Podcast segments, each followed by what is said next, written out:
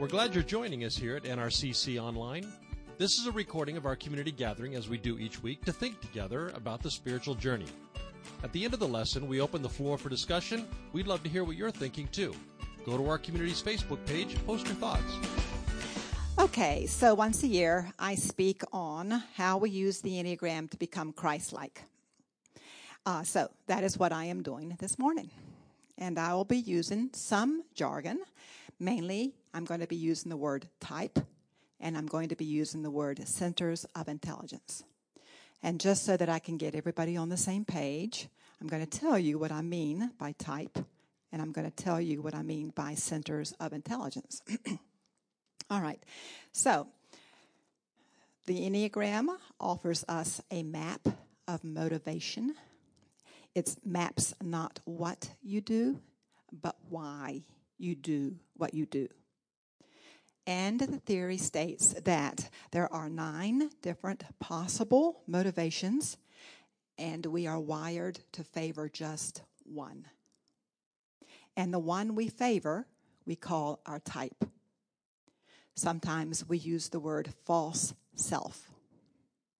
You'll also hear me use the phrase centers of intelligence.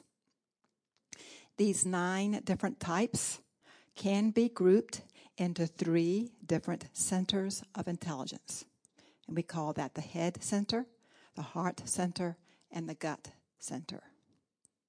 The head center's intelligence takes the form of thoughts. The heart's center the heart's center of intelligence takes the form of feelings and the gut centers of intelligence takes the form of knowing as in your gut knows all right so now that's the only jargon that you're going to hear from me this morning all right so this morning i'm going to speak on the great pause and i'm not going to be talking about paws no big cats but sometimes my uh, southern accent sounds like I'm saying pause. I'll try and get northern on you, pause. Whatever. All right, the great pause that I'm talking about today would be equivalent to this scenario. If you work backwards to the lowest common denominator of changing your world by changing yourself, you will be finding yourself practicing the great pause. The great pause is the base ingredient. It is the clay that makes up the brick that builds the wall, that builds the house, that builds the neighborhood, that builds the town, that builds the city, that builds the state, that builds the country. And we have established that in order to change our worlds, we have to be willing to walk towards our fears we have to be willing to walk towards our enemy, which means that we have to be willing to be triggered. And there is no need to intentionally put yourself in situations where you will be triggered unless you know what to do when you are triggered. And what I'll, I will be suggest, what I will be suggesting is, what do you do when you are triggered? Is the great pause. So I'll tell you a story about a time that I practiced the great pause. And here is my story. As some of you know, Temple changed their locks on our doors. And for a while there, we had some snafus around the locks. And one day I came to NRCC, and the door was propped open with a chair and being the logical person that I am, I surmised that they were still having problems with the locks. And since it was hot outside, and since the chair was letting the AC out, I took the chair out. I unlocked the door and I went in. The next day, I got a text, and the condensed version is Did you unlock the door at NRCC? And I answered, Yes. And the next text said, Don't do it again. And I thought, Fair enough. Everything was fine until I got another text. And it said, By the way, did I say, Don't do it again? And then I was triggered. A little backstory here. I have been working hard on two things. I have been working on feeling my feelings, and I've been working on not believing myself when I say to myself, it doesn't matter. And after the second text, I so wanted to talk myself out of feeling my feelings, and I so wanted to tell myself it didn't matter. After all, it didn't matter. it was a little irritating, but it shouldn't have mattered if I had been a mature person. Or at least that's the story I would have told myself. But like I said, I'm working on feeling my feelings and I am working on not talking myself out of them. So, back to my story. I'm feeling my feelings. Here are my feelings. I'm angry. Man, the petty things I wanted to text back. I am feeling sheer irritation. I wasn't the one who propped the door open. I'm feeling shame galore. After all, I am having these feelings like I'm a teenager. And exactly how old am I? I'm feeling foolish that I'm triggered. I'm feeling exposed and I'm feeling stupid. And I'm also remembering why I never took the time to feel my feelings. Boy, is it exhausting. and the whole time I am pausing and feeling my feelings. All I could think of, what would I do if I was really mistreated? or if I had been falsely accused. After all, I got called out on something I had actually done. I'm on my way to the crime scene when I get the text, so I have about 20 minutes to practice the great pause. I don't turn on the radio so that I don't distract myself, which is a major victory in itself. I spend the next 20 minutes driving to church practicing the great pause. I feel my irritation. I feel my pettiness. I feel my shame. I feel my irritation. I feel my pettiness and I feel my shame. I feel my irritation. I feel my pettiness and I feel my shame. I, well, you get the point. And I feel them all in my body, and I stay with my body, and the feelings come and go, and I let them come and go. I feel the feelings in my jaw and in my neck and in my shoulders. And I don't feel much below my shoulders, even though I'm working on it. And I process my emotions all the way to church. And about the time I get to church, I hear the still small voice say to me, That wasn't you, Robin, that was triggered. That was your type. And of course, your type would react that way. That is what types do, they get triggered. And something on the inside shifted, and I knew that I had heard the truth that I needed. I experienced a lightness, even a joy. I was a little amazed by the lack of shame. There was no shame, just a pragmatic acknowledgement of the way life is.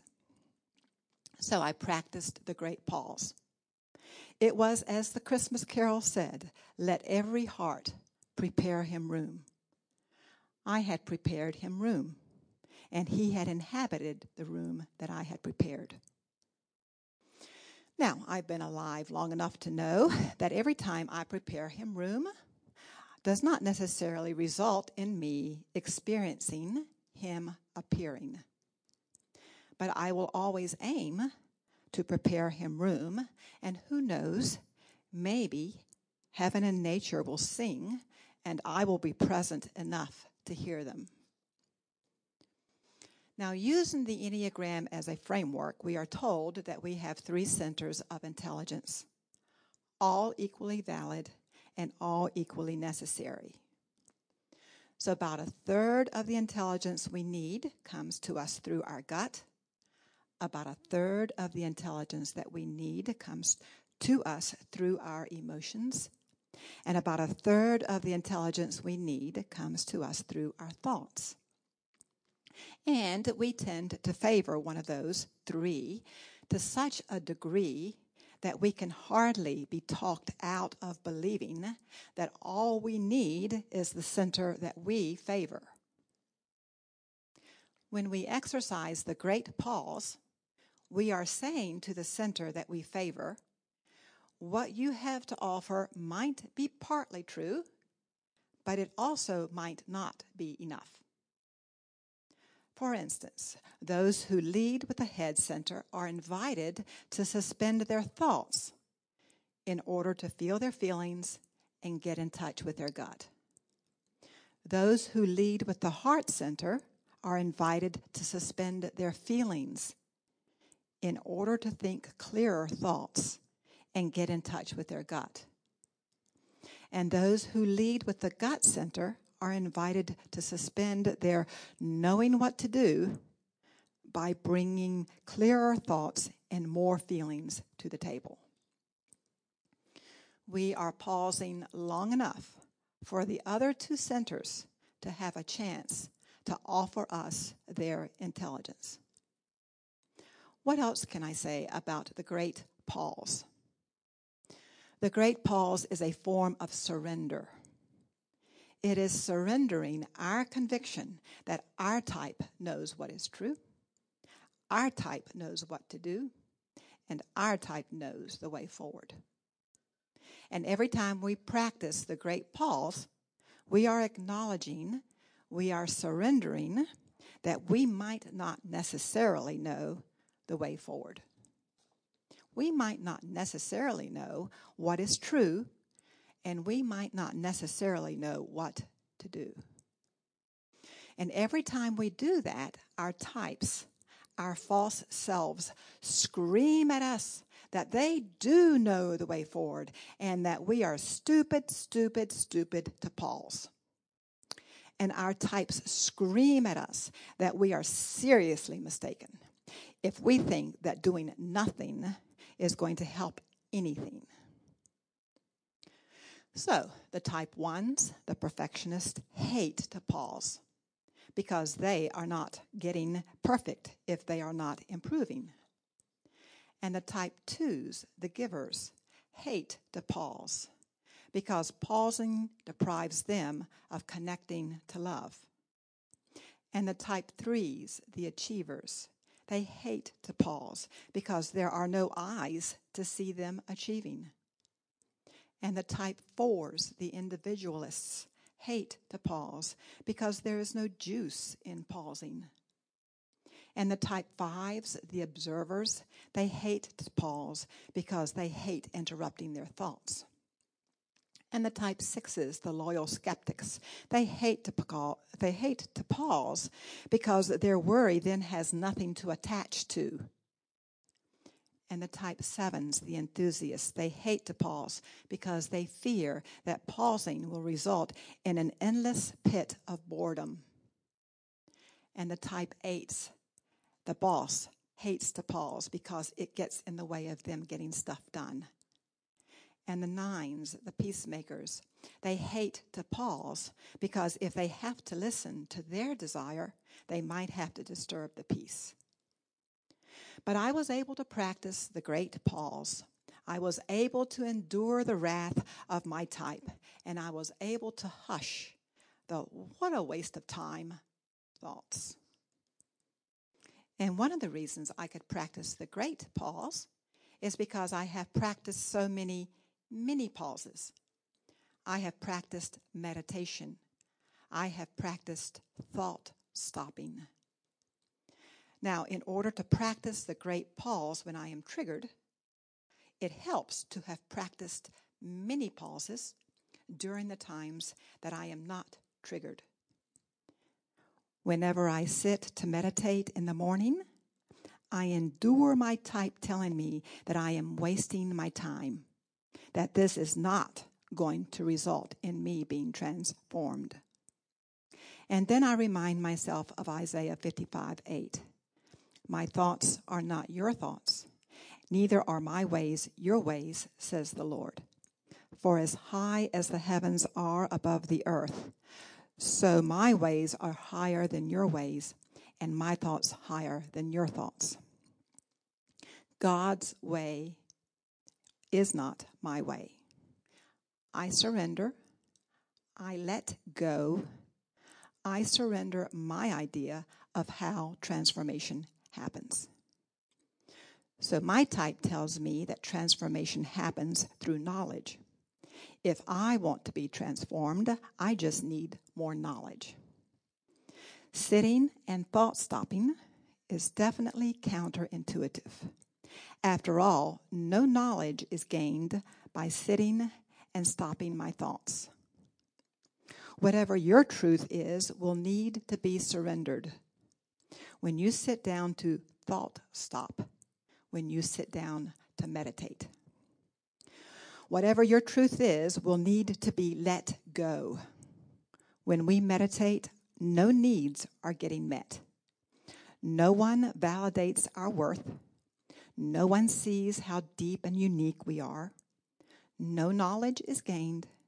No plans are made. No activity distracts us, and no tasks get done we have to surrender our core, beliefs every time we sit down to meditate. We practice thought stopping when we meditate so that we can pause when we are triggered. So I'm going to say that again. We practice thought stopping when we meditate so that we can pause when we are triggered. What I call the great pause, Russ Hudson calls the Enneagram of letting go. He uses the Enneagram symbol, which is a circle with nine numbers around the circumference, with nine at the top, as a way to learn to let go. So he starts at the top at point nine, to which he assigns the quality of presence. At this point, we become aware that we are identifying with our type we are identifying with our false self at point nine. We move to point one, that's the next one down, where we are able to see that we are stuck in our favorite trance.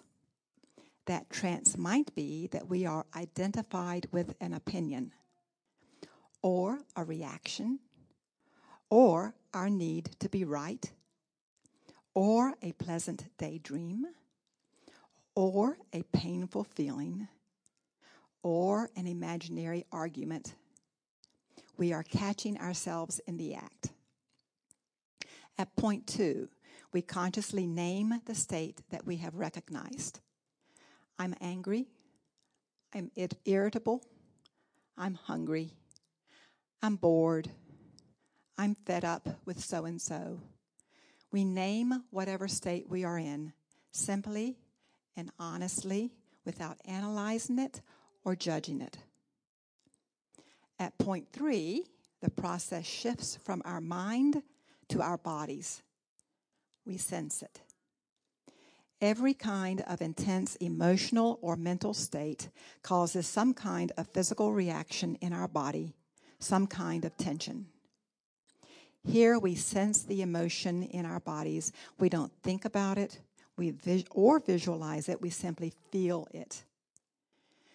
At point, point four, we stay with it. If we do not stay with it, it will not release.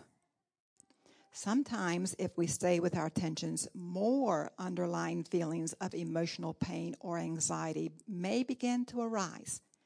So, our reward for staying with it is to get more of the same, not exactly what you signed up for.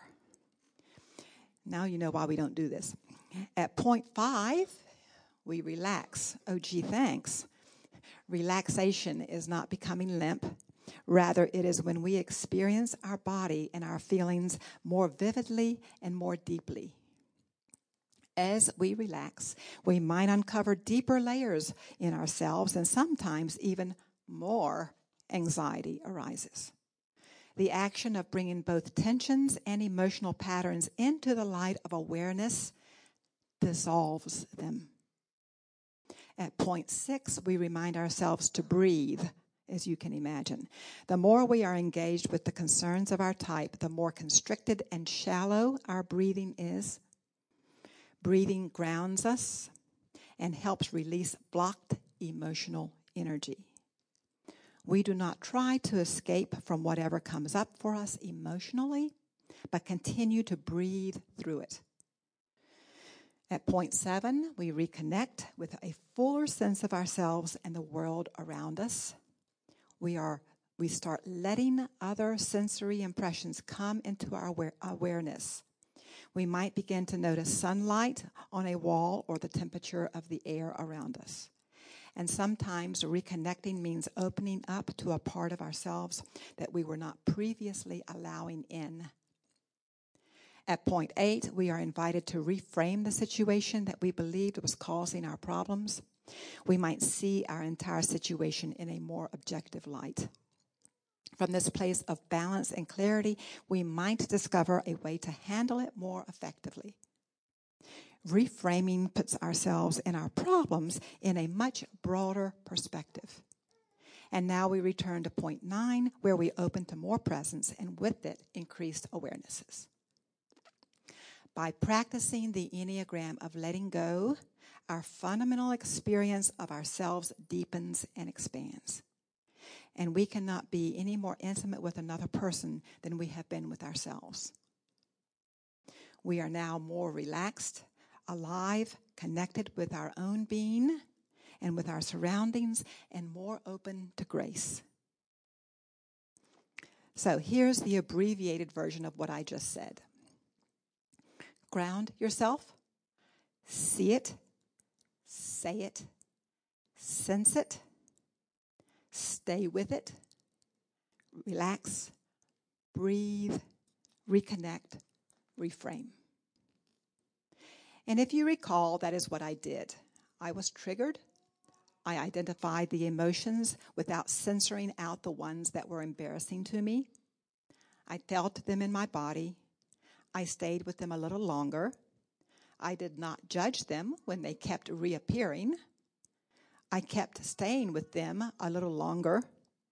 And in this case, the place of clarity and balance resulted in the Holy Spirit showing me a truer true.